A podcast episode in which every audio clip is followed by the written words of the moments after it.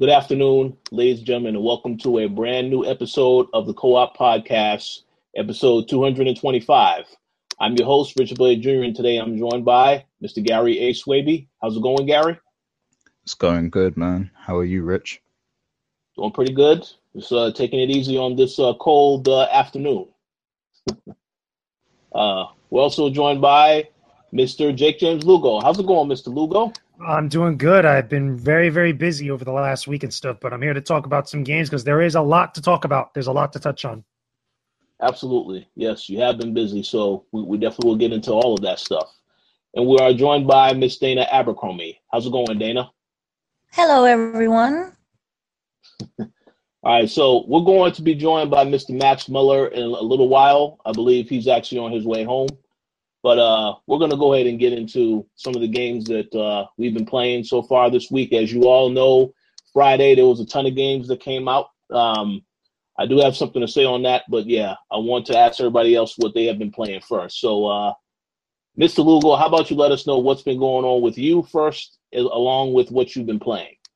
So I've been doing a lot of different stuff outside of just playing games, but still gaming related. Uh, as far as what I've been playing, I've been playing a little bit of Ghost Recon Advanced Wildlands because I've been going back and doing some more IGN guide stuff with it.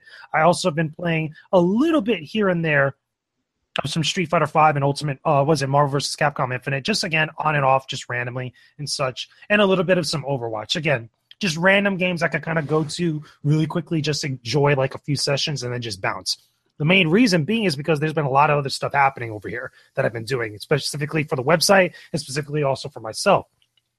I was actually able to get invited as a special guest speaker to Miami Dade College not so long ago, a few days ago, that you guys can find on YouTube right now. But I was actually a guest speaker for Make Games Miami, and uh, I was able to go there, talk to a bunch of uh, people that were, you know, going to the college there, at, studying game development, trying to be indie game developers or trying to work in the industry, and talk to them about being games media, talk about, uh, you know, being part of the games industry itself, reviews, and everything else in between. We talked about the website as well, which was pretty fun. It was interesting. So if you guys want to see that full uh, talk that I had, my full lecture, etc., uh, definitely look on YouTube. It's it's all pretty much being passed around. It's probably going to be passed around again tomorrow by a bunch of different places, so that's pretty cool. Besides that, I also have some new tech reviews over on the website that you guys have to check out that I did uh, for both Turtle Beach uh, headsets as well as also you know for Xbox One and for PlayStation 4. Uh, there was the Stealth 600 and 700 headsets that we posted up on the website. I did an unboxing and impressions of them.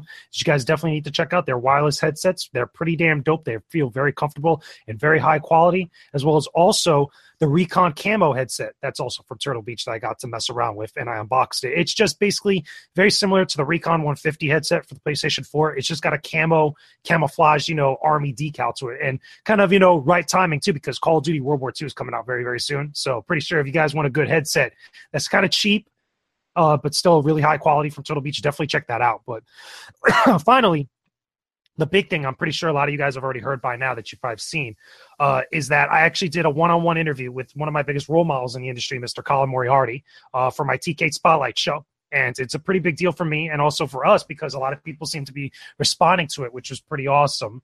Uh, we not only got the episode up on the website and also up on our YouTube channel, but we also have it now on iTunes. I actually announced it a couple days ago. Me, Gary, and Rich all worked together to try to see if we get the show up on iTunes for everybody. So every single time we get a brand new episode of TK Spotlight, you're going to be able to get it in a bunch of different places that you guys can enjoy it. So either way, the episode with Colin was really special. We talked for about an hour. We talked about everything. We talked about the games industry. We talked about IGN. We talked about Kinda Funny. We talked about his uh, new stuff on YouTube, Colin's Last Stand. We talked about what it takes to get into the games industry and really make an impact. You know, to find found your own business, a whole bunch of different stuff as well as gaming news that's been going on now and a little bit of politics and history but it is really it was a cool moment for me because that's something i wanted to do for a while he was one of the few people i wanted to get on the show for us that again top three, top five people. And I was glad I was able to make it happen. So definitely, I highly recommend if you haven't checked out that episode of TK Spotlight,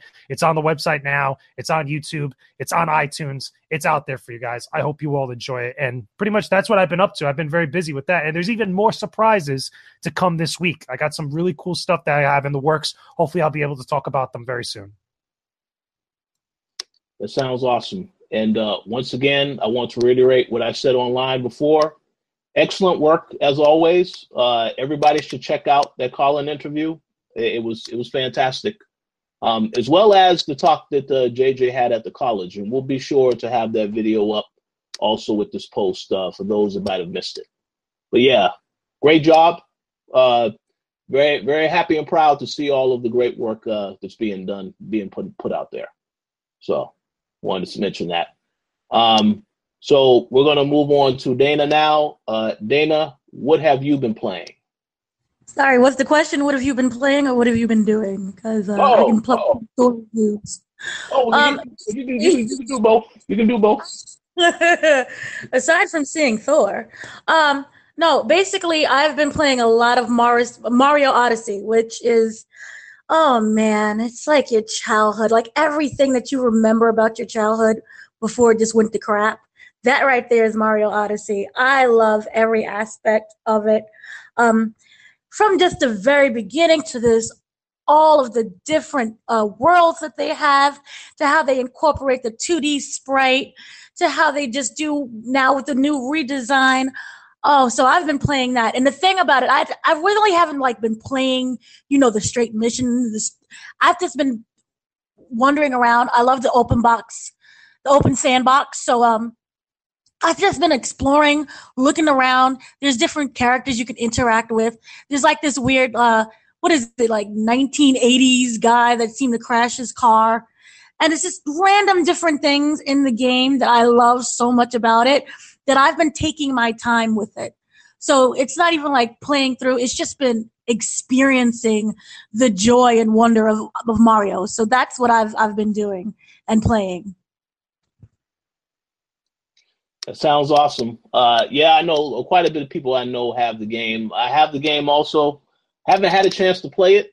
I'll get into that a little bit later, but uh, yeah, the game has been getting a lot of fantastic reviews that we saw. Um, we may have a review in the future. We shall see, but definitely check it out if you have a Switch. That this is the game. Well, I shouldn't have to tell you that this is one game you absolutely need to purchase.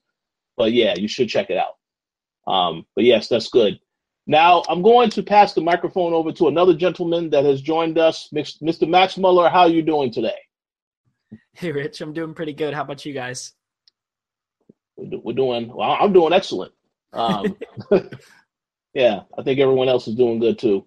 Um, I, I I was going to go to you next, uh, so you can let us all know what you've been playing. Yeah, definitely. Um, this week not a whole lot. Uh, I actually I got to try out a couple hours of Mario Odyssey though, which is very very awesome. Uh, my old roommate ended up pre-ordering the Mario uh, Switch edition, and I was there when it came in, so I was able to see like the first couple of hours of the game and everything like that. And I echo a lot of what Dana said. The game is uh it's absolutely fascinating all of the stuff they've just kind of packed into there. Like I remember when he got to New Donk City and there was this kind of celebration that the mayor was having with uh with like everyone in the town celebrating Mario turning the power back on and it just turned into this whole like kind of 2D game and he was talking about he was like all right, so Pauline's the mayor. Donkey Kong better be in this damn game or I'm going to be pissed. And like he's playing through this 2D section, and then it turns out to be a Donkey Kong 2D section that he has to play.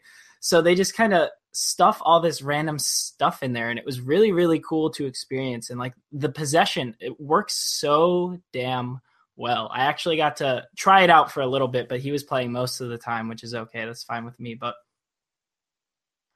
you can like you could possess a sewer head or like a sewer cap and then move it over and then jump into like a secret area and stuff. Like it's used in all sorts of different ways. Or like he found this one where you just go onto like a traffic cone, you possess a traffic cone, and then you can like launch yourself forward.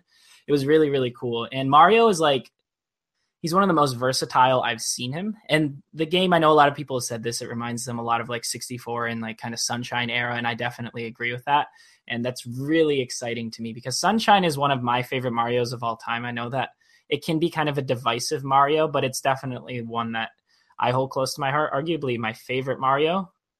And I've played most of them, but this one was very, very close to that sort of game, just without FLUDD, and I absolutely loved it.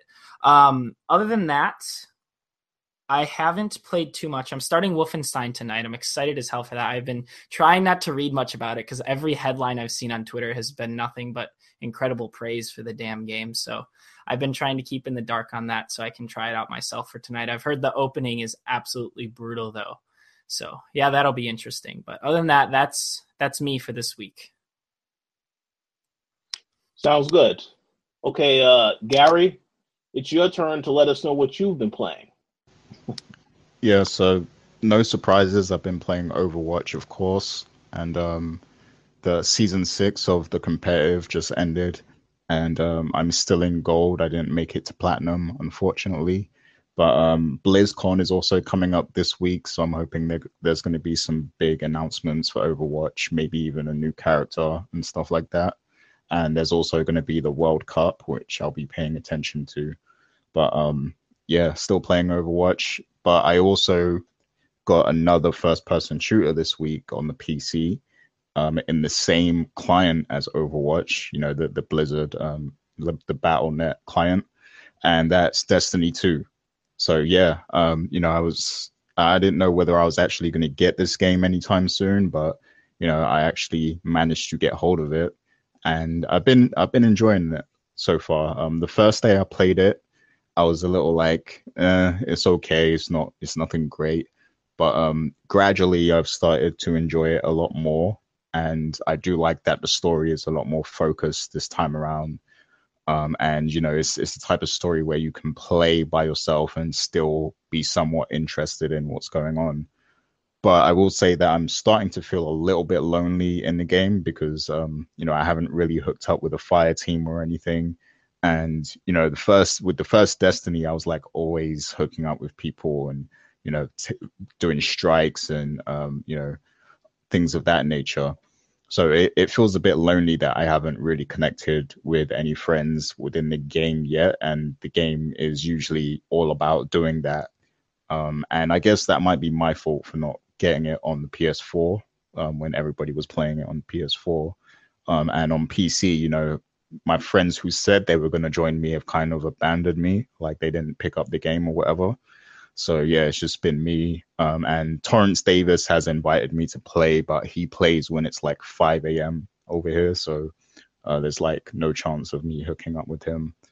Um, and uh, Mark said that he's going to play with me as well. So hopefully we'll hook up and play at some point. But yeah, Destiny 2, I'm liking it. Um, and I'm still, you know, pretty early into the experience. I just unlocked the uh, the third planet, I believe. I can't remember the name, but it looks like one thing I noticed was uh, the third planet looks a lot like No Man's Sky, like the color palette and everything. Like it just it reminds me of a lot of screenshots from No Man's Sky for some reason. I don't know why, but yeah, uh, I I just unlocked the third planet and the game looks great. It runs great. Um, I'm actually getting like 60 frames per second. I, I, I didn't expect to get that um, on PC because my graphics card is slightly old, but the game seems to be well optimized and put together. So I definitely want to give Bungie props for you know putting together a game that seems to run well for the most part. I'm not sure if people were having issues with it with you know certain cards or whatever, but it seems to run fine for me. But yeah, uh, Destiny 2 is good so far. Let me know if you're playing on PC and we'll hook up. Sounds good. Uh, and I'm going to take this time on your behalf, Gary. I would like to give a shout out to all the people that told you, yeah, pick up Destiny 2 on PC and I'll play with you because those people are playing Wolfenstein 2, Mario, and Assassin's Creed instead of Destiny 2. So shame on all of you. But uh, yeah, y'all need to make time to play. Yeah, I guess, you know, I guess that's my fault a little bit, but I will say the fact that they're now that they've already moved on to other games is very telling to the future of Destiny because like with the first game, we were playing that that game for months. Like people weren't even like they were fitting in Destiny along with the other games that were coming out. And plus back then there wasn't that much coming out on PlayStation anyway, so you know it wasn't that hard. But yeah, um yeah, like the the fact that people have kind of abandoned the game already on console is is a little bit telling and I feel like after I finish Destiny 2, I may not even continue with the game you know, whether I have hooked up with a fire team or not. Like it just it doesn't give me that same grinding feel as the first game did for some reason. Yeah, that's um that's a big issue I know I've been having to and a lot of people I know. Um I believe Luke Smith is his name, the director for Destiny 2. He uh actually addressed something like this in Reddit. He because people have been complaining there's not much of a grind anymore. Like you can kind of get exotics like just by playing. Like you'll get everything pretty quickly. And he came out and said, "Well, yeah, Destiny 2 is a collection game. It's not so much a grind game anymore." And it's kind of like, okay, why were we not informed of this until a month into the game's release? Why why is this just coming out now that that's your entire goal is just kind of have everyone pick everything up and then just kind of wait for the expansions to come out. It's not you're not supposed to be grinding for like the Gjallarhorn anymore or anything like that. I guess that's not the point anymore and that's kind of pissing off a lot of uh, long-term players, especially from the first game. And I know there have been some changes that they're planning to make since following this feedback, but I don't know. It just seems to me like it may be too little, too late.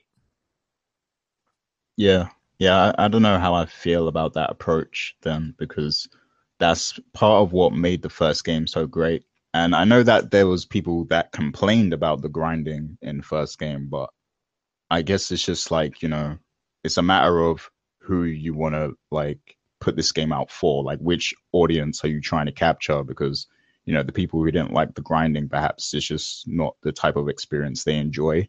And you know maybe uh and i can see why they focus so much on the story because then those people will at least have the story but then the the grinders also need to be able to grind because you know we expect to we expect destiny to be like an investment of time. Like we we get this game and we like we grind the hell out of it for months, maybe years, you know, and it, that's not what the game is. So yeah, that expectation was not met.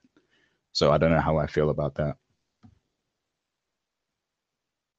Well, uh, I, I I can just say that I haven't really gotten a chance to really get into Destiny 2 yet. I had started it, but at the time, we were having a lot of power outages here because of the tornadoes and stuff like that. So I just didn't did get a chance to go back to it. Um, we'll see how it is. But everyone tells me, you know, actually, when you get to the end game, that that would give you a reason to come back every every so often. But I, I can't confirm that because I haven't really gotten that far.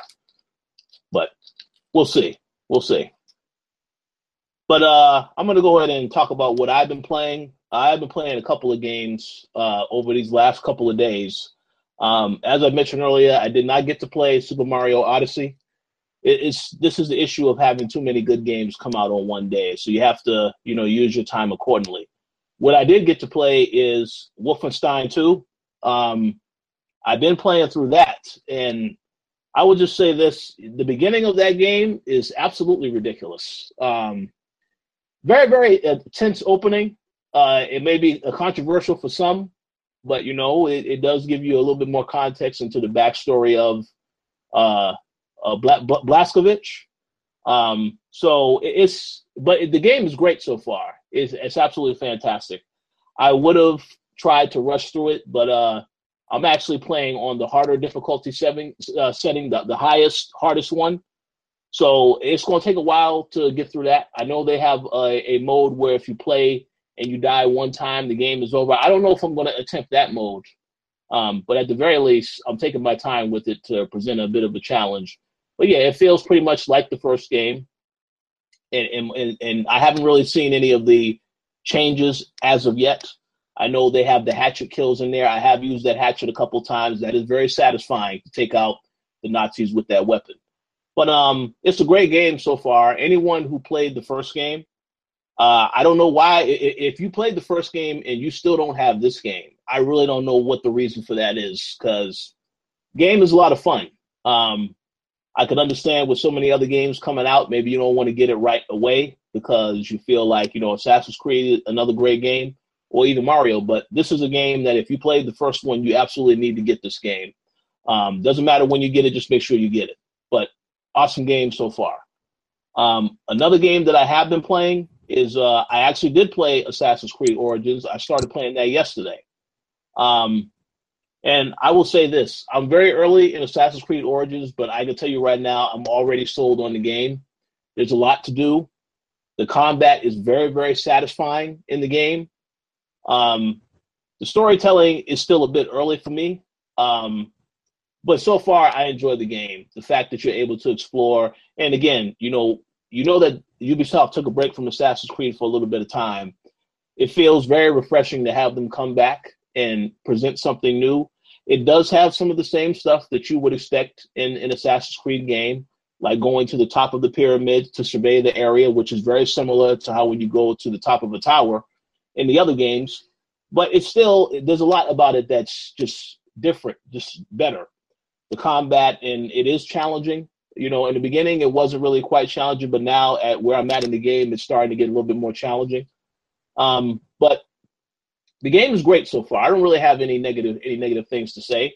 Uh, obviously, I'll have more to say once I've had more time with it because I've spent more time with Wolfenstein than with Assassin's Creed. But yeah, so far it's a great game. Don't have really any complaints. I know Tony Polanco is working on a review, so you can look for his thoughts on the game uh, later this week on the website. But uh, yeah, again, if you're a fan of Assassin's Creed or Wolfenstein, uh, I don't have to tell you to pick up these games. You probably already picked up these games. And if you're going to wait for Black Friday when we already know that there will be some price drops on some games, that's not a bad time to pick it up either. But they definitely, I, feel if you're a fan of both series, you definitely are going to enjoy these games uh, without a doubt. They're they're just they're just fun.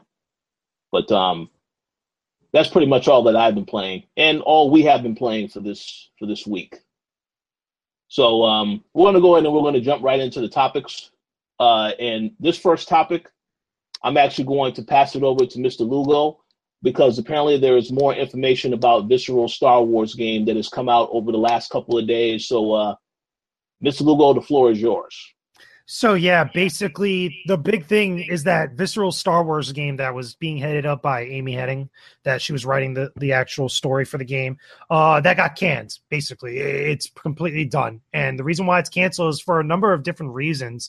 a lot of it has to do probably with resources and budget over at EA. You know, a lot of trouble that's been going on with the development of that game over the last few years, but a real good kind of summary and a good overview and, and deep dive into what went down with uh, this visceral Star Wars game, which was codenamed Ragtag.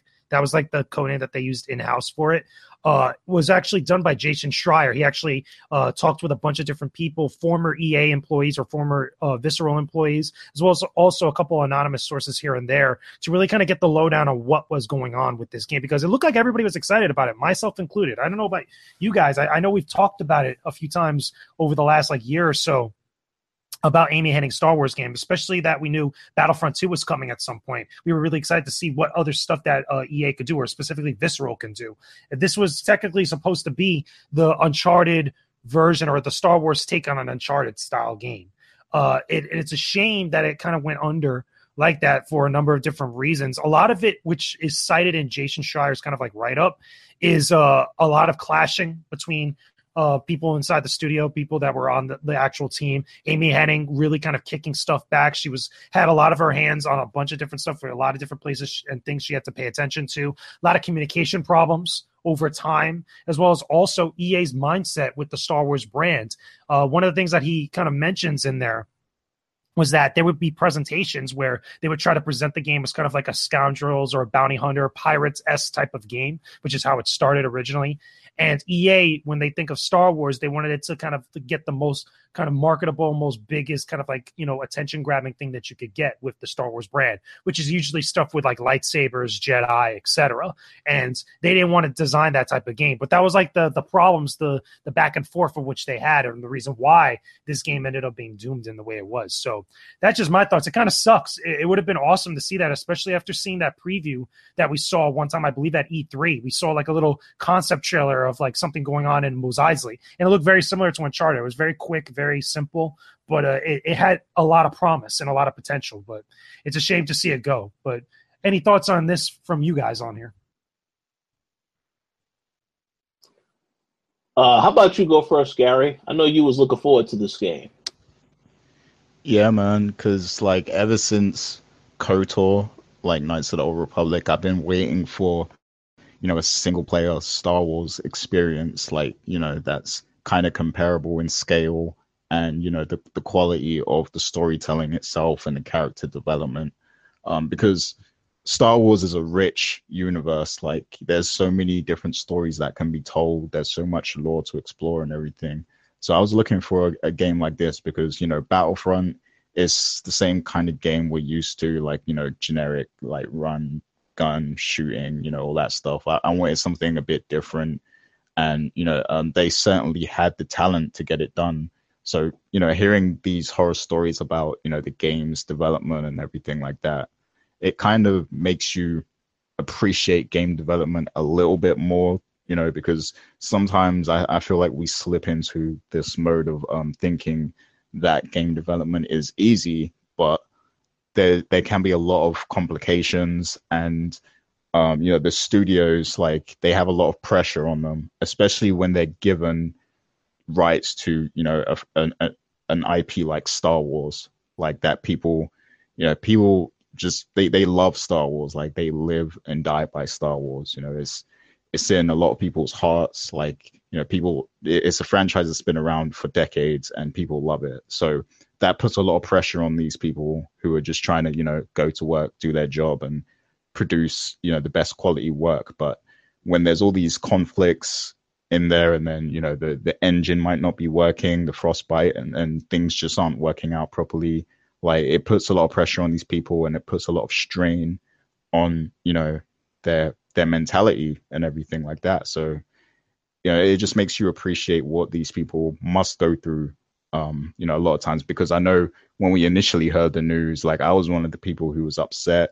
I blamed EA and everything. You know, I was, you know, I was like, why the hell would they do this? Like, I've been waiting for this game, but we have to take a step back and you know just appreciate what these people go through as well. Um, and you know, it's sad to see that there was so many complications with it, and you know, the report kind of referred to um, the closing down of Visceral as a mercy killing, like they did it for for their own good, kind of thing.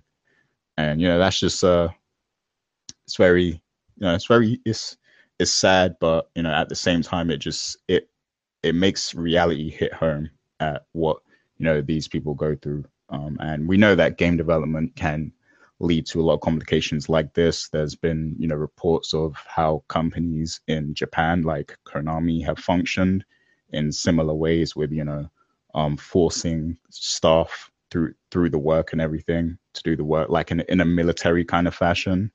Um, but at least, you know, at least in the states and everything, I guess it's not, you know, that extreme, but um, but still, it must be like mentally draining for these people to you know to go to work and struggle with this game for months and months and months. So just makes you appreciate things a little bit more. Um, I am sad that we're not getting the game, but I do hope that you know these people can can land comfortably and find you know find their way and find a studio that's right for them to work at as well. Absolutely, uh, and I do want to have I do have something quick I want to say before I give the floor to Dana and Max. Um, I uh, yeah, I mean, you and JJ pretty much hit it on the head. Everything you said, yes, it's it's, a lot of work that goes into these games. I, I can only imagine that when you're talking about doing a game for a franchise as big as Star Wars, that makes even more pressure on the devs because you know there are a lot of Star Wars fans, and you know you got to get this thing right. So uh, yeah, it, it's a lot going on. I know with Amy Hennig, yeah, you know, I believe JJ mentioned earlier she wanted to control all aspects of the project, and of course we know that's not how EA operates. So that caused some issues also. Um, it's unfortunate, but uh, I, I mean, a question I did want to ask is if you guys think that Amy Hennig is still going to work with EA after this, or may she just, or is she just going to go on to another studio? I don't know. That that's a very good question. I mean, granted, uh, she did some stuff with Battlefield Hardline. She did some like story and editing stuff, you know, with the scripts that they had for that game. So it is still possible. Uh, as far as like another big project like this, I don't know. It's a very, very good question. And the thing is, she's not really talking about it now because Jason Schreier in his piece tried to get a comment from her and also get a comment from EA, and she couldn't talk about it. She she just wasn't legally or just under any sort of privilege to be able to speak on it which kind of sucks because those those are NDAs. those those are like the ironclad NDAs that any company like EA would have. You know, when something like this goes down. So who knows? Maybe we might hear something within the next like I don't know next like six or seven months. You know, when we go to E3 next uh, next year, uh, maybe that we'll see like a new project from her, or at least a project that she's involved with because this was a big deal when it was announced back then. Remember, like she had just coming off from a Naughty Dog after the Uncharted 4 stuff, and everybody was really looking forward to this. So I don't think that they're just going to drop her like a bad habit, and I don't think necessarily she's going to leave like that, unless it from her own experience, because it might be different than the people that were commenting on it, was that much more worse. Keep in mind, she was being the director, or at least you know taking a part in in a directorial position of everything that was going on with this game. That's true. That's true. Yeah, um, like I think with these two incidents that have have occurred with her, you know, Naughty Dog and now EA, her reputation may be in question a little bit, but um, I still would like to see more from her because she clearly is talented. So I do want to see her land at a big studio, you know, and, and do some work on, you know, a big kind of IP. But I don't know if uh if that will happen. It depends on, you know, if whether she's burned any bridges with EA or not, I guess. But um, we just gotta wait and see. I would love to see her go to like Bioware, something something crazy like that, because that those are the type those are the types of studios or types of teams that make games that are really narrative driven and are really kind of like engrossing with the story. And she would like flourish in a place like that. I would I would imagine. But I'm also kind of in agreement with Gary here, where there is a question about stuff like that. But keep in mind, not all of this was entirely her fault. Like, granted, like I mentioned before in, in that piece by Jason, that she was trying to, you know, keep have a hand in everything, uh, understandably so. And there was communication problems within the team. But also keep in mind that EA also had a hand in this as well. There was uh, stories that uh, the the team never really got enough resources to hire extra staff or to do certain things. I think at, at one point they mentioned that for each member or employee that was on that team that was in San Francisco, it was like sixteen thousand dollars per person per month.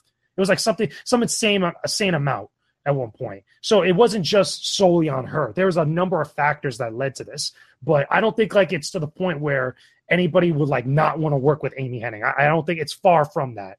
But if I had one place that I wanted to see her go, I would love to see her go to like Bioware. Some, some great thoughts.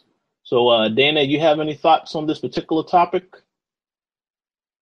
It's a very unfortunate situation, and this is sometimes when you know you don't have really have much say because it's not your property, and you know there are people who aren't maybe necessarily that creative as you, and and, and allow for you to express yourself and, and create a game that really does seem like it's going to be really interesting, but unfortunately they shut it down. I do just wish the best for her, and maybe she might end up leaving because she could be in a situation where they just keep stifling her creativity.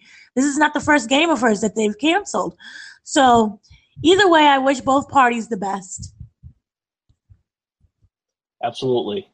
Uh, how about you, Max? Any thoughts on this particular topic? So, on top, I think Gary and JJ covered it uh, pretty damn well, to be completely honest with you. Uh, to add on to what they said, though, my issue with this whole situation was um, more so the blowing up about how single player games are dead.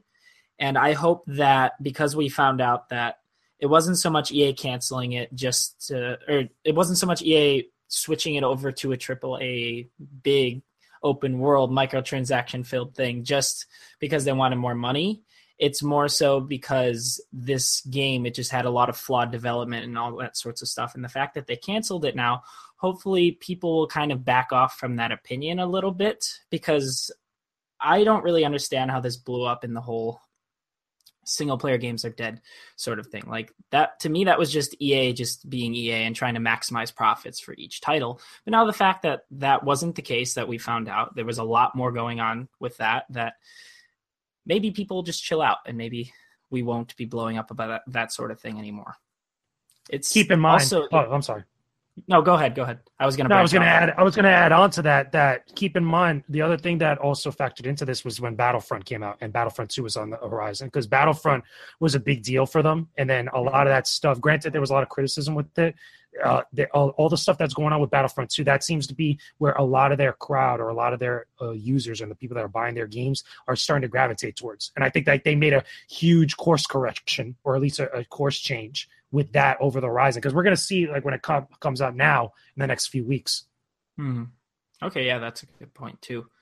And I guess also to add on to this though, uh, do you guys remember it was a couple days ago now, I think. I don't remember the guy's name, but it was a former EA employee. He like came out and said that EA is now entirely focused on like all getting money out of your wallets and that sort of stuff. And I thought that was kind of interesting too that that came out of this. But I think again that this kind of goes against what he's saying. This is actually more in EA's it puts EA more of a positive light in this case. If there really was all these sorts of issues, like to be fair, probably there was definitely part of they are part of the reason this game didn't work in the first place. But the fact that it had good reason to be canceled, I think that people just need to step back and actually, I can't believe I'm saying this, go a little bit easier on EA on this one. Yeah, I mean, I do feel like the two points play off of each other a little bit because I do feel like that actually is EA's focus in the long term to, you know, get more money out of your pockets because they're a business and if there's a way to do that, they're going to exploit it. But yeah, I, I understand that, you know, we can't blame EA for what's happened with this Star Wars game because there were already troubles with it. Um, whether they take this Star Wars title now and then reshape it into something that's designed to milk your wallets, you know, um, that's neither here or here nor there at this point because you know it, there was actually problems. But um, EA probably will do that. They probably will reshape it into something that's going to drain, you know, your money, your resources, and everything. But um, yeah, in, in the case of Visceral shutting down, we can't fully blame EA there. But I do think they're they're out to get all your money at the same time. Yeah, no, I could definitely see that. I just Oh, it's so frustrating because they could they, they have the entire Star Wars like branding. So that it's not like we could get a normal Star Wars game from someone else. It's like this is only going to be Star Wars EA games and it's going to be infiltrated with all that sort of shit. But oh well, we'll just have to wait and see. Are you saying, Max, you want to see uh, Star Wars Bad Company, perhaps? type of spinoff? That, is that what you're saying? That would be awesome. Are you kidding me? That would be so cool. what about another Republic Commando? Another Republic Commando S type of game. Because that, that, that, would work yeah. ideal for the Frostbite engine with EA and Dice and p- yeah. people like that. Or another Jedi Knight game. The ones where um people like the the ones that people still play online like to this day where they like have Jedi like, Outcast. Yeah, is that it? Yeah, where like yeah, you Jedi Outcast yeah, and it's like very very hard to like master being a Jedi and everything like that. That would be cool, and that's something they could fit a bunch of microtransactions in. Absolutely. Well, um, it's unfortunate what happened with Visceral. Uh, as as you have all said, hopefully uh, Amy Hennig and all the people that were working on that project are able to land their feet somewhere else on something else.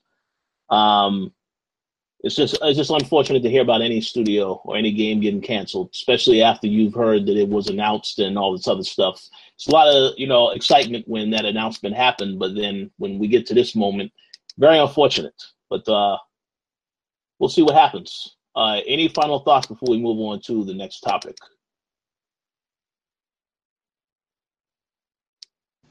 No, that's it for me. Okay, so next up, uh, tomorrow, for those of you who don't know, is uh, the beginning of uh, Paris Games Week. Uh, and Sony is actually going to be having their uh, live broadcast, a stream in which they're going to talk about what is coming for the PlayStation 4 and PlayStation VR. but one thing that a lot of people have been drawing some some attention to is that a couple of statements said on the Sony Europe blogs, the blog post, in which they had mentioned the fact that uh, that you know E3 was only half the story, and that they will have a lot more big things to announce uh, this upcoming week. And from what we understand now, that there are going to be seven all new game announcements uh, that we're going to hear about tomorrow. Um, now, I believe the show for us starts at around, I think, 11 a.m. Eastern Standard Time. Don't quote me on that. Uh, we will have a detailed post up uh, tomorrow to give you guys the official time as to when it actually starts. Um, but yeah, I basically wanted to have a discussion on. So regarding these seven new game announcements, if you guys have any thoughts as to what they could potentially be, uh, whether it's for PlayStation 4, PlayStation VR, or just any thoughts in general that you have based on what we do and don't know about certain PlayStation exclusives so far. Um, so, first off, how about you start us off, uh, Gary? Yeah. Um. So let's keep in mind that we still have PSX coming, and I'm sure Sony's gonna save some big announcements for PSX. So, uh, with regards to you know these seven new titles that they're apparently going to announce at um, you know Paris Games Week, I, I think we're going to see a lot of like indie stuff and um, probably like more third party studio stuff that's that's to be you know um, to appear on the PlayStation either first or exclusively. So um, you know we might get some stuff from uh, like for example Capcom or something like that. Um, I'm going to predict that we're going to see some remasters or remakes, um, you know, of old games and stuff. Um, yeah, uh, yeah, I, I don't know. I, I can't really think of anything off the top of the head, but um, I know there's a few like remakes and stuff that people have been waiting for. So I, I, I think it's going to be stuff like that in general, and then you know indie stuff that we don't really know about, but it's going to be like real creative stuff from you know talented studios and stuff like that. Um, and I also feel like they're going to highlight some of the the other games that people have been waiting for that uh, we haven't necessarily heard much about, like um, like Dreams and uh, what was that Ubisoft game? Um, I forget the name of it. It was like a Wild. That was it, Wilds or something like that. Um, we we might see more of that, you know. Um, but in terms of the new games, that's you know anyone's guess at this point. But I do think they're going to save a lot of the first party um, Sony stuff that that come from their own studios for PSX because you know they're going to need some big hitters for that event. Sound, sounds good. Um, Mr. Lugo, you have any thoughts on what we may potentially get here about tomorrow? I have to do a little bit more digging on it as far as like looking into specifics and and finding out which studios that we don't know any like big announcements of as far as like Sony first party and second party studios. But if I was a betting man, obviously I feel like if we don't hear about it at this at this event at this Paris Games Week or at PSX, it's dead in the water. I would say Dreams because Dreams has been one that's been coming up for a while, the last like two years. I want to say that we don't really know if it's like a fully figured out and fleshed out game just yet. It, it still was presented more kind of like a concept from Media Molecule. So hopefully that's already become something of a game that people can play besides just a, a pseudo design tool at some point. Uh, as far as like stuff, I feel like we're not going to see that. We're going to see more at PSX rather than tomorrow at Paris Games Week. I feel like we're not going to see The Last of Us Part Two. I feel like we're not going to see any more Spider Man. We're not going to see any more God of War. Uh, you know, most of the stuff that we've already seen at this point, or at least that we know is coming over the horizon. I don't think you're going to see any of that, or at least any of those seven games that they keep mentioning that supposedly are new announcements. Uh, if again, if I was a betting man, I, I'm in agreement with Gary that maybe some indie games at some point we might see something completely different that just hasn't really been talked about that's probably been germinating for a while or maybe again without knowing any sort of like other stuff without doing any sort of research maybe another sony studio that we haven't seen actually talk in quite some time. Something that you know they've probably been germinating on for a while. Uh, i also don't think we're to see uh what, what, was that game with the zombies? Um I'm trying to remember. Uh the crazy zombies. Days uh, man. Days gone. I don't think we're to see more days gone at this point. Like games like that, I feel like is all going to be at PSX on the PSX conference, and I think a lot of those games at some point might be playable, or at least in some playable fashion, a little bit more so because most of those games have been really just demos or off-screen demos for a lot of people and even us as press. But I feel like those are what's going to be more showcased at PSX rather than tomorrow. Some good good points, good thoughts. Uh, Dana, you have any ideas of things that you think might get announced tomorrow?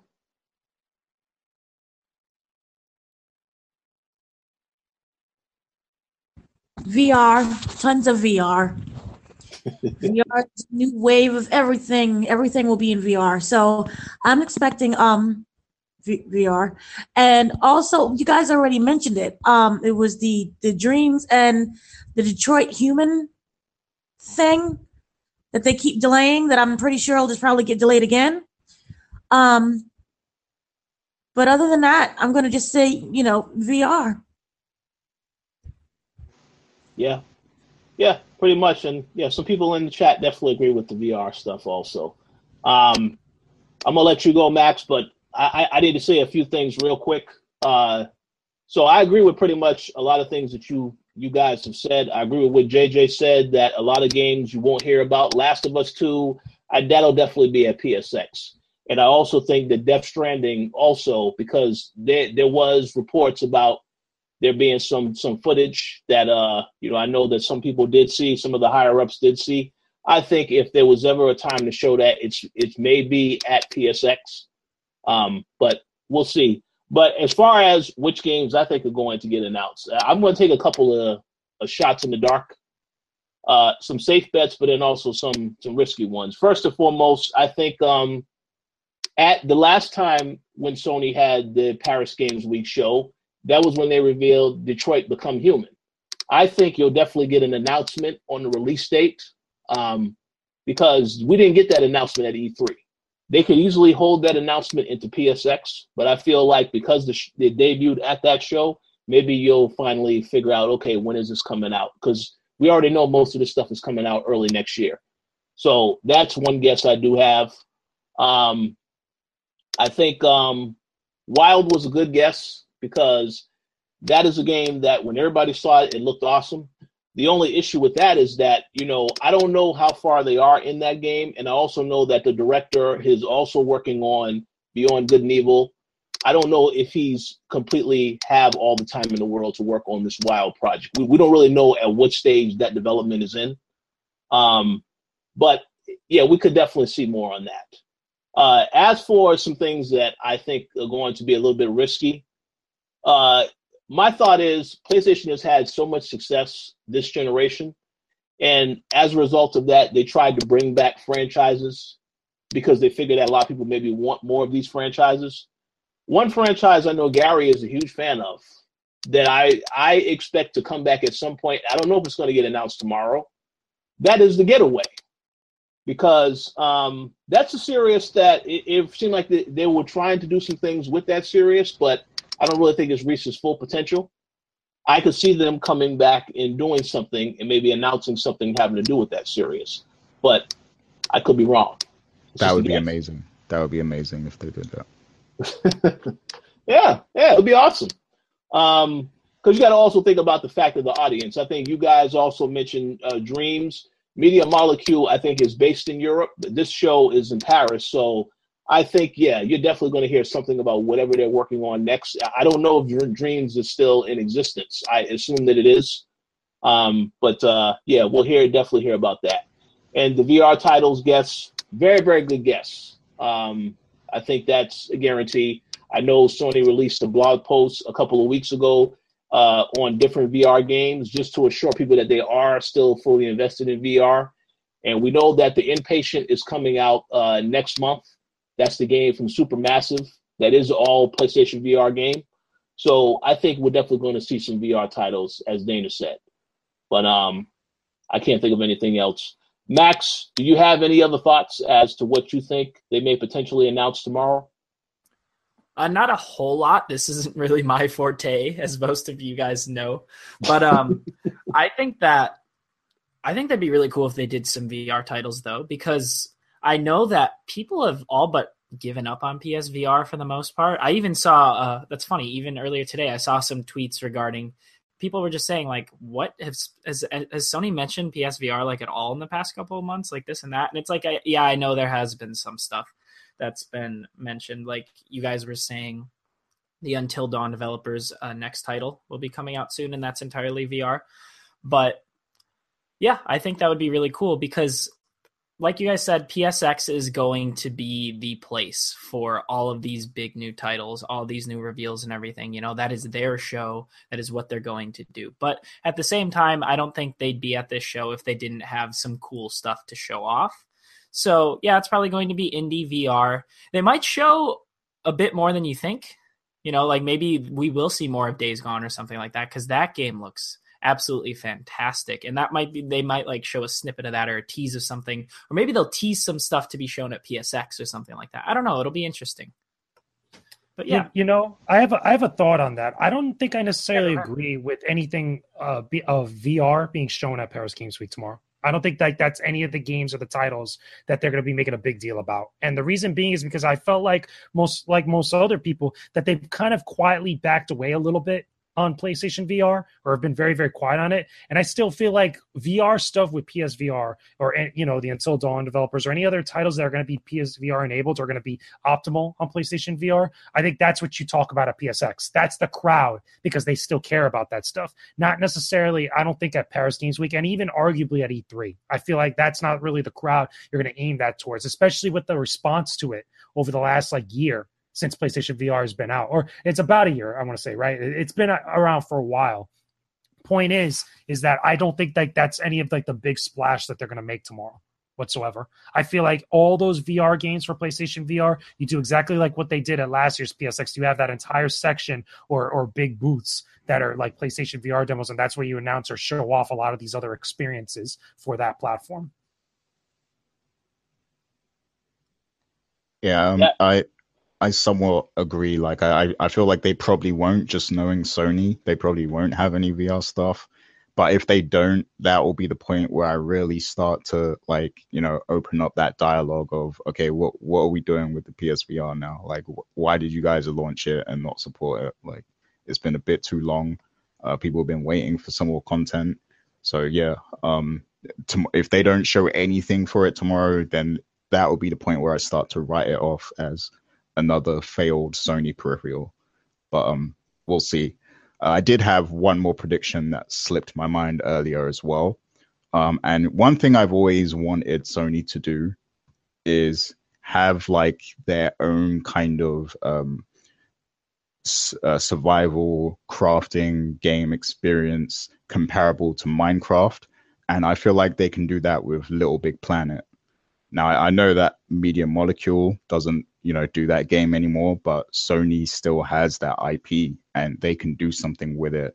And i think the characters they have for little big planet sackboy you know and, and all that stuff I, th- I feel like it's very marketable. And they should really try and make like a little survival sandbox type thing where you can create stuff you know in in a world similar to minecraft. Like they they should really try and explore that i think so it would be great if they reintroduced Little Big Planet at Paris Game Week with you know another UK studio or something like that. That would be very cool. And especially because Microsoft owns Minecraft, this could be like kind of their competitor to it. You know what I mean? That would that would be a very very cool idea because that game still sells like crazy. It's still like a viable market as long as you make it more than just a clone. It has to have its own kind of spin on it, of course. But I, I yeah. think they would know that. but that would that's a really cool idea actually. I think that'd be awesome. That's something that could even be in VR too. Yeah, exactly. Like they like they could on. do a lot with that. Mm-hmm. That's a very cool idea. Very good idea. Um, one final thing I did want to say, and I want to give a shout out to Miguel in the chat there's at least one game that we know is in development. We don't know what it is, but we know it's in development, and that's whatever Sucker Punch is working on. They haven't said anything about that game. Uh, now, I thought that was something that we were going to see at E3. We didn't see it at E3. It's potential we may see it tomorrow or PSX, but the thing is, with PSX, there's going to be a lot to talk about regarding all of the titles like Days Gone, Spider Man, all the titles that you've already mentioned. So I I, I don't I don't uh, think it's out of the question to think they can talk about that other game tomorrow. Watch it be uh, infamous, and then they show it at PSX because it, it, that's like what people would really want to see, or at least would expect from them, if it at least is the case. I don't think you would announce that at Paris Games Week, though, if that's the case. I think that's uh, like a PSX announcement. A lot of these things are, seem like mostly PSX announcements because again, that that's their show, and that's like the majority of the stuff that the, or the crowd that care about PlayStation, like really care about PlayStation, is where you're going to get all the things that we feel like won't be there tomorrow. Because but, think about it, Paris Games Week is outside of just Sony, and it's really big European developers for the most part. So yeah, th- this is all true, but again, the, the narrative that Sony is playing online, they're getting people hyped up for this show. So there has to be something in that show. Here, here's a crazy thought. Here's a crazy thought. What if they come out and show something from uh what is it, Death Stranding? What if they're crazy enough with Kojima to actually show like the first gameplay of Death Stranding? Like that would be something I think that they would gas up everybody on. And that's to me, you could even show that at a Paris Games Week, like because obviously it's Kojima and it's Kojima Productions is bigger than than than normal. I mean, it's not what outside the realm of possibility. I don't think we still get to see that game anytime soon. Don't get me wrong. I'm just saying as a hypothetical like that. Oh, to yeah. me, that would be like another reason for them to gas it up so much. Oh yeah, because yeah, that, yeah, no, no, doubt about it. That that'll be a big deal. But that there definitely is going to be something that they show tomorrow. Uh, I just don't know what it is. Yeah, that that could be it. Um, we'll find out uh, sooner rather than later. By the time this episode is online on the actual site, that show will be getting ready to start. So I look forward to seeing whatever it is that they announce. It's going to be a fun time. But uh, any other thoughts before we move on to the next topic?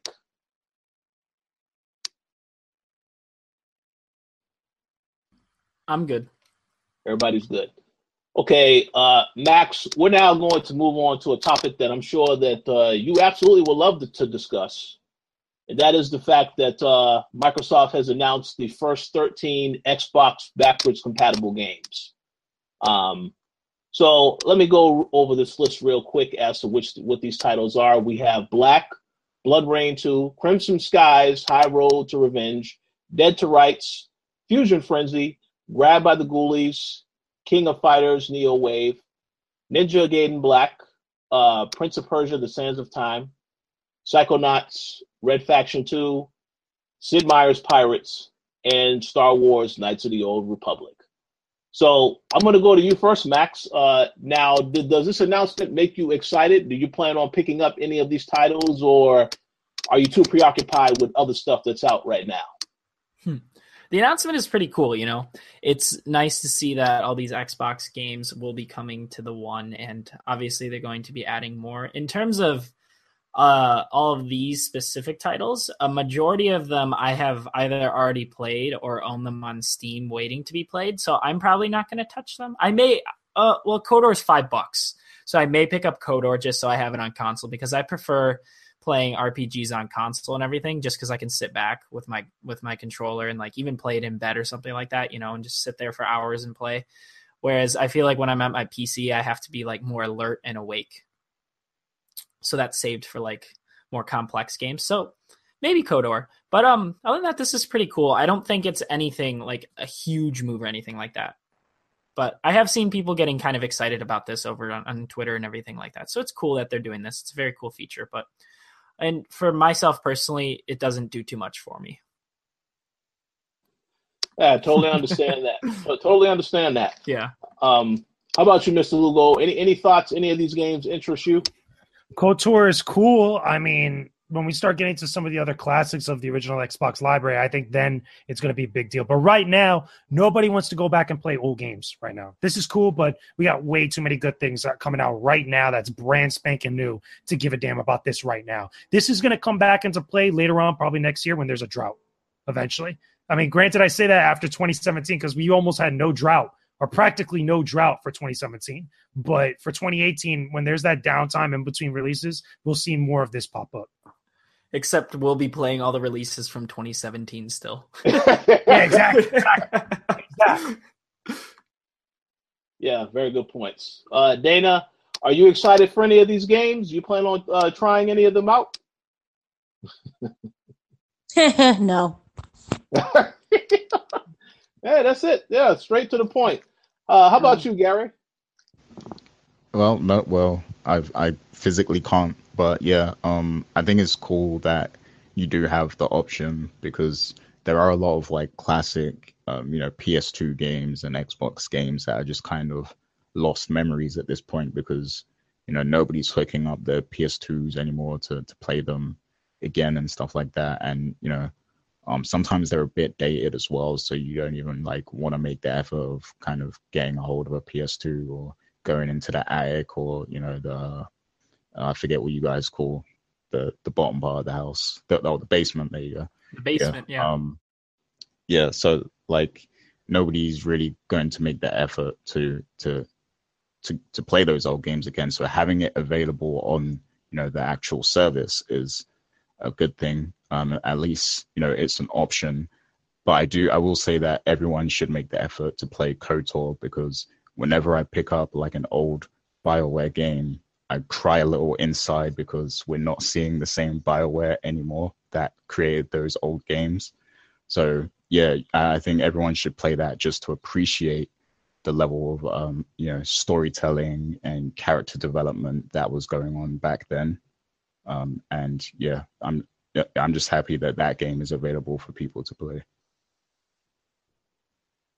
Yeah, absolutely. Um, yeah, I, I, I, I personally think that the program is good. Also, um, I, I, I do agree that for, for, for, right now, though, you know, I, I, am preoccupied. I am playing Assassin's Creed on on Xbox, um, Wolfenstein on PlayStation Four, uh, and I still need to get through Shadow of War at some point, uh, as well as Cuphead. So I personally don't have the time to really get into any of these other games quite yet, but it's still a good feature for those that that want to they, they've been waiting for these some of these games. You know, the KOTOR thing is a big deal. I, I loved playing that game when I was younger, um, but uh, it's just about having the time to actually do it. And and then of course, if this was something that now if this is something that came out in the summertime, maybe in the July or something when maybe it wasn't quite as many games, then that's a different story because that'll keep people preoccupied. But yeah, the time of the year is a little crazy uh, for those that are actually buying a lot of new games. Um, so the timing may not be quite ideal, but still a good program. I, I will probably utilize it later. Um, but I do commend Microsoft for going through with this, actually doing this, and I look forward to seeing what other games they eventually add to the service over time. Um, but yeah. So, uh, any other thoughts on this topic before we move on to our next topic?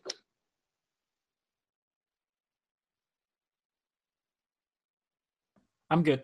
Wait, Gary, you said you had something else to say? Yeah.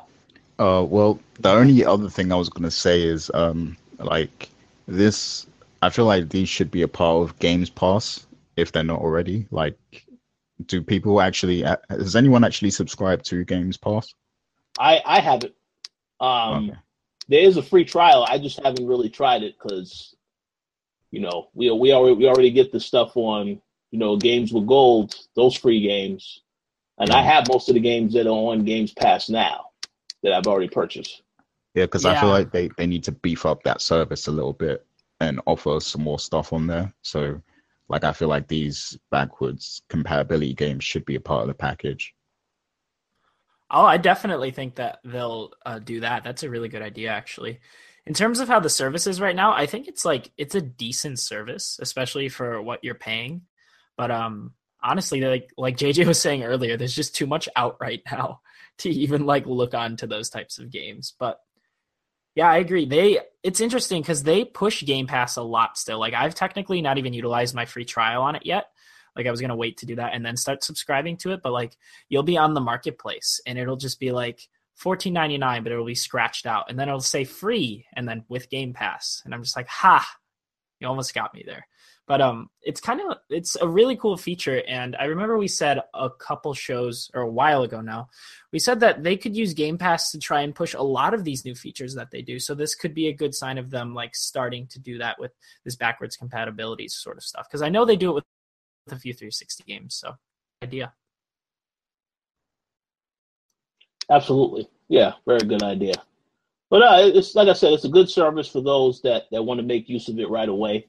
Um, with me, I just don't have the time. But yeah, I may, I will definitely check it out later on, especially for KOTOR. I, will check that out later on. But uh, now, too many games, man, too many games. but uh, we'll see. And uh, we're going to now move on to another big topic for today that we wanted to discuss, and that is the fact that uh, Microsoft is no longer manufacturing manufacturing Kinect. Um, so, uh, Gary, I believe you posed the question of was this the right decision and what could they have done better? Uh, I would like to answer this question first. Um, and I would say, I, I, guess it was the right decision because they didn't really have any games that were utilizing the device to the, its full capabilities.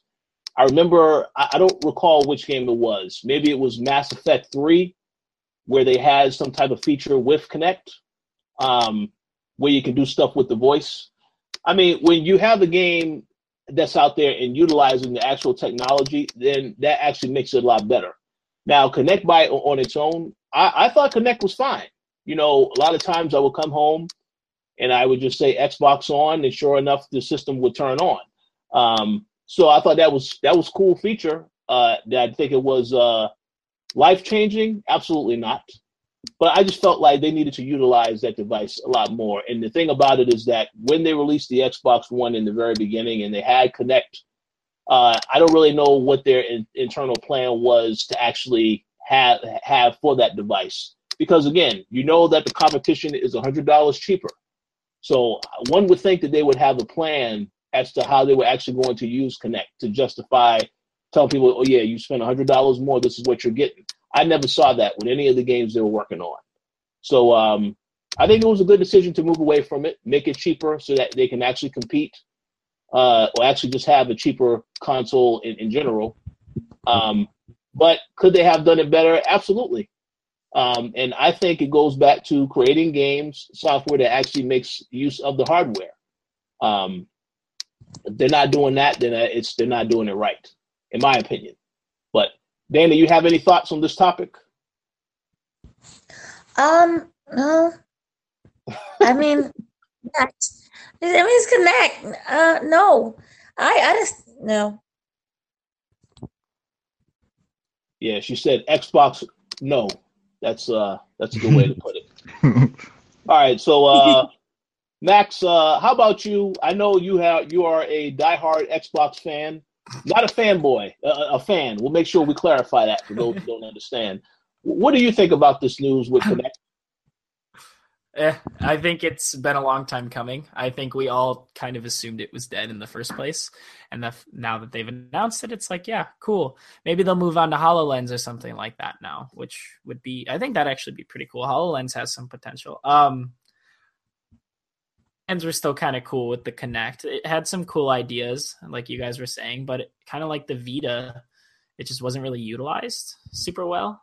Like its features and everything like that. Like the Kinect could have been awesome, man. Like imagine a Star Wars game on the Kinect, Like that would have been very dope. Not Kinect Star Wars dancing, but an actual Star Wars game on the damn thing. But um I remember when the thing first came out and they had like Kinect Adventures. I tried that out for a demo uh, it worked well. It worked fine, but there's just nothing really. There's like the Wii because they tried copying like Wii Sports and everything. The Wii worked because it was still like something you could hold, and it still like actually felt like you were kind of playing the sport in a very simplified way, and you were still like moving around. Whereas with the Kinect, yeah, you're still moving around. Like Dance Central worked because you were dancing, but when they tried doing sports games, like they tried jet skiing and stuff, and I'm just kind of sitting there with my arms out, moving my wrist. Like it's like that's kind of dumb. Uh, I'd rather just use a controller at that point. Um, and a lot of the, I feel like a lot of the games that they tried to utilize Kinect with were kind of like that. Like that D4 game. Remember D4? I believe that was a Suda game. That's a cool game but uh, and they touted it as like a Kinect game. I think it was a Kinect only game at one point, and but like for Kinect, it really only used just like the hand control. So it's just kind of I don't know. It was nice to have, I guess, of a little quality of life features, but it wasn't something that I think anyone is going to miss. You know what I mean?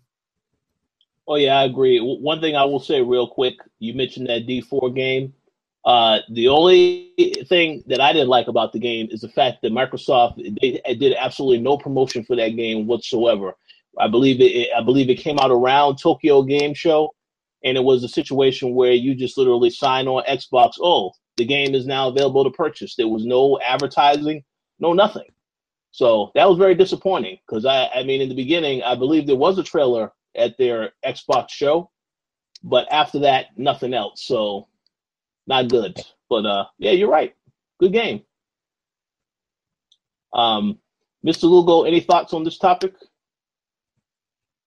Honestly, again, I'm in agreement that Kinect wasn't really utilized all that well, and people just didn't really care about it. It's just, it seems like you know this has been a long time coming. This should have been done a while ago. Just nobody really cared about Kinect like that. The people that did tried to make it into a thing, or at least tried to enjoy it, but there wasn't really a lot there to enjoy. It caused more issues, and it made the console a little bit more expensive than what it needed to be at the time. So, at this point, no loss lost. Absolutely, absolutely. I agree. And uh, Gary, you had any, any other thoughts on this particular topic? Uh, this really puts into perspective, like just how much of a shitty person Don Mattrick was, you know, and because yeah, they they put so much emphasis on the fact that the Xbox One needs to connect, like it can't function without it. And now, you know, uh, later on down the line, they brought out an option where you didn't have to have the Kinect, and now they've just killed it completely. So, you know, it really puts things into perspective how much we were lied to initially. But yeah, um, as for the Kinect, I agree with what Max was saying. You know, it's there's only really so much you can do with that kind of technology because, uh, you know, at some point you're just going to be waving your hands around, and you know, uh, there, there's only so much you can do in a complex game like the the type of games we play, like Assassin's Creed and you know things of that nature.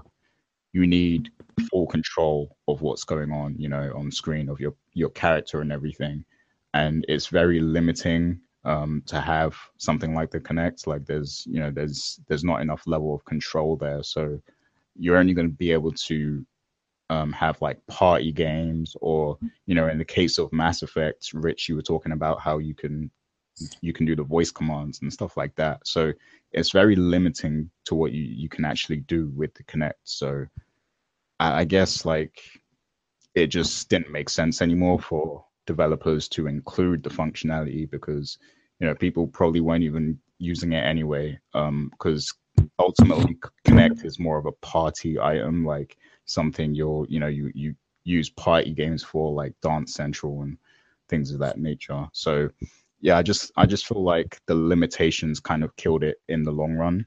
Um, and i would like companies to focus less on creating the gimmick you know items and stuff like these gimmick peripherals and focus more on making game experiences that are going to have people buying your console more. Like you know because that's ultimately what we want from our game consoles. We want games that you know that are offering something original to us and sometimes that can come from a peripheral but if you're going to do that then you have to support it in the long run um, and you know, I knocked Sony earlier for the PSVR, but I can't do that without also, you know, knocking this move from Microsoft because I feel like they supported the Kinect way more on the 360 than they did on the Xbox One, to be honest. Um, and yeah, it's a shame. True, they definitely did. Yeah, yeah, for sure. And it's a shame because you know this is stuff that people pay money for. So you know, uh, it doesn't make us very confident when they do want to try something new and bring out, you know, peripheral. You know, you mentioned the HoloLens, but why should I be confident in buying the HoloLens when that comes out? When you know, like years later, we're they, they've killed the Kinect completely now. So, yeah, um, I think they just need to focus on things that are really going to um, push the boundaries of the game experiences themselves instead of trying to sell us gimmicks that you know will die out eventually.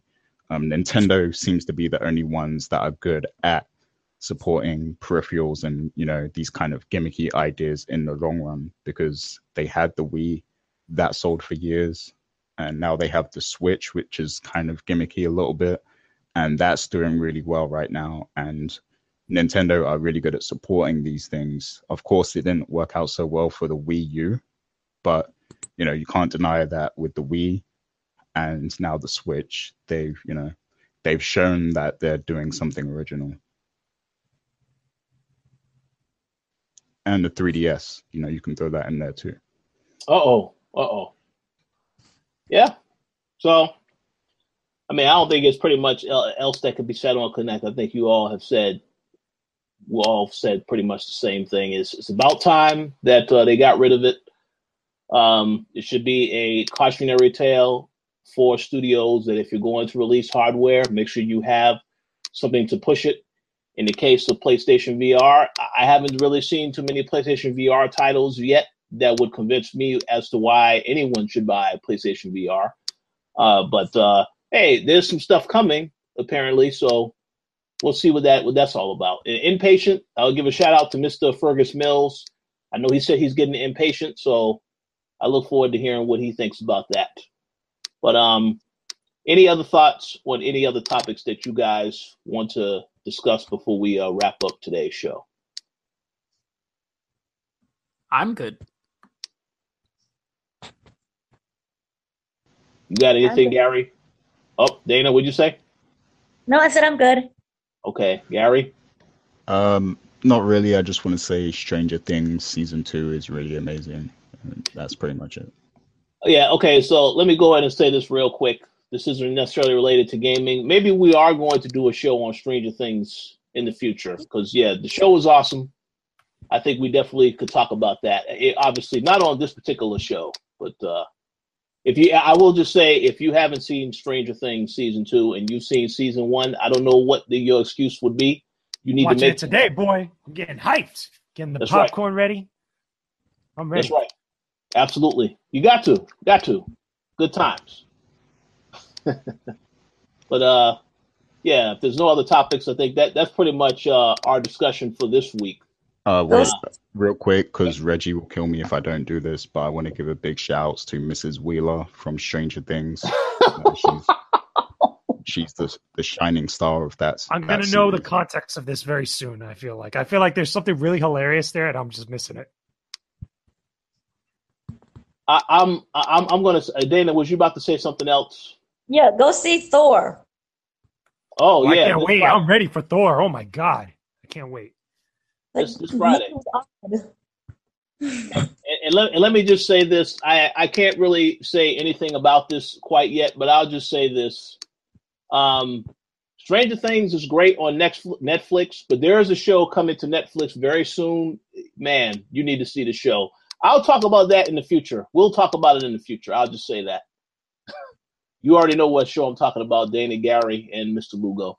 But uh that's uh that's that's that's our show for this week um if you guys have any final shout outs, uh, you can feel free to give them now. And I'm going to start with you, Mr. Lugo, uh, for your final shout outs. Yeah, sure. Uh, big shout outs to everybody in the chat that's watching the live show now and everybody else that catches the archive later on. Thank you. Shout out to all the patrons for your guys' support. We really appreciate your guys' patronage, your guys' time, and all the support you've given us. Uh, big shout out to all the people at Make Games Miami for bringing me over there to Miami Dade College. I really appreciate it. It was first time speaking towards college students and stuff, so that was pretty surreal, pretty awesome. Uh, big shout out to Colin Moriarty for doing the one on one chat with me. Uh, again, humbled and and just like it was pretty freaking awesome just be able to chat it up with him for the time that we did. That was cool. And again just everybody else out there that supports the site that visits the the website checks out all the editorials all the reviews all the interviews all the videos that we do uh big thank you. We really appreciate it. Hopefully we got some really cool bigger better things coming to you guys in the next like maybe couple weeks probably next month or so. Stay on the lookout. There's going to be some awesome stuff happening Absolutely. Uh, Dana, you have any final shout outs that you would like to give? Shout out to everyone listening. And also, um, if you don't have a Switch or anything, still play Mario Run. I somehow got sucked back into that game. It's a great game. so that's what I believe. Hey, now I have to check it out on my phone now. We'll see. It's a good game. Decent. Yeah, I like Mario Run. I have to check it out. Uh, how about you, Max? Any final shout outs you like to give? Uh, yeah, of course, echoing JJ and Dana. Thanks everyone for tuning into the chat. It's always a good time to talk with you guys every single time. You always keep us coming back every week talking about the most ridiculous gaming topics, even though this week's we actually kind of had a chill week for once, which is kind of nice because last month or so has just been almost a shitstorm in terms of the gaming industry and the world in general. So it was nice to have kind of a chill out week. It's always always a good time. And thanks everyone for always checking out the site, checking out the know, we thank all of you for all the stuff you guys do to support us. It's always great. Absolutely. And I would like to give a shout out to all the Patreon supporters as well as everybody that watched the show today. We thank you for your continued support. Um, we do have quite a bit of more things coming, so definitely stay tuned. Because uh, yeah, there's I mean we are busy right now playing, reviewing games, but there's also some other stuff coming too. So stay tuned to the site for more. And uh, Gary, the floor is now yours. Yep. So of course I want to give a big shout out to all of the Patreon supporters that's M. Collins, Sean Gority, Stephen Ferron, Mauricio Aguilar, Himdil, Fergus Mills, and Leslie, Nicholas Alvarez, Miguel, and Mark. Uh, definitely look out for some some more you know exclusive things coming soon. I actually just published something uh, last night on the Patreon, and that was uh, it was something me and Richard recorded for Mark because Mark had a project. He reached out to us um, he wanted us to, you know, answer a few questions about, you know, running the coalition and stuff for his his school project.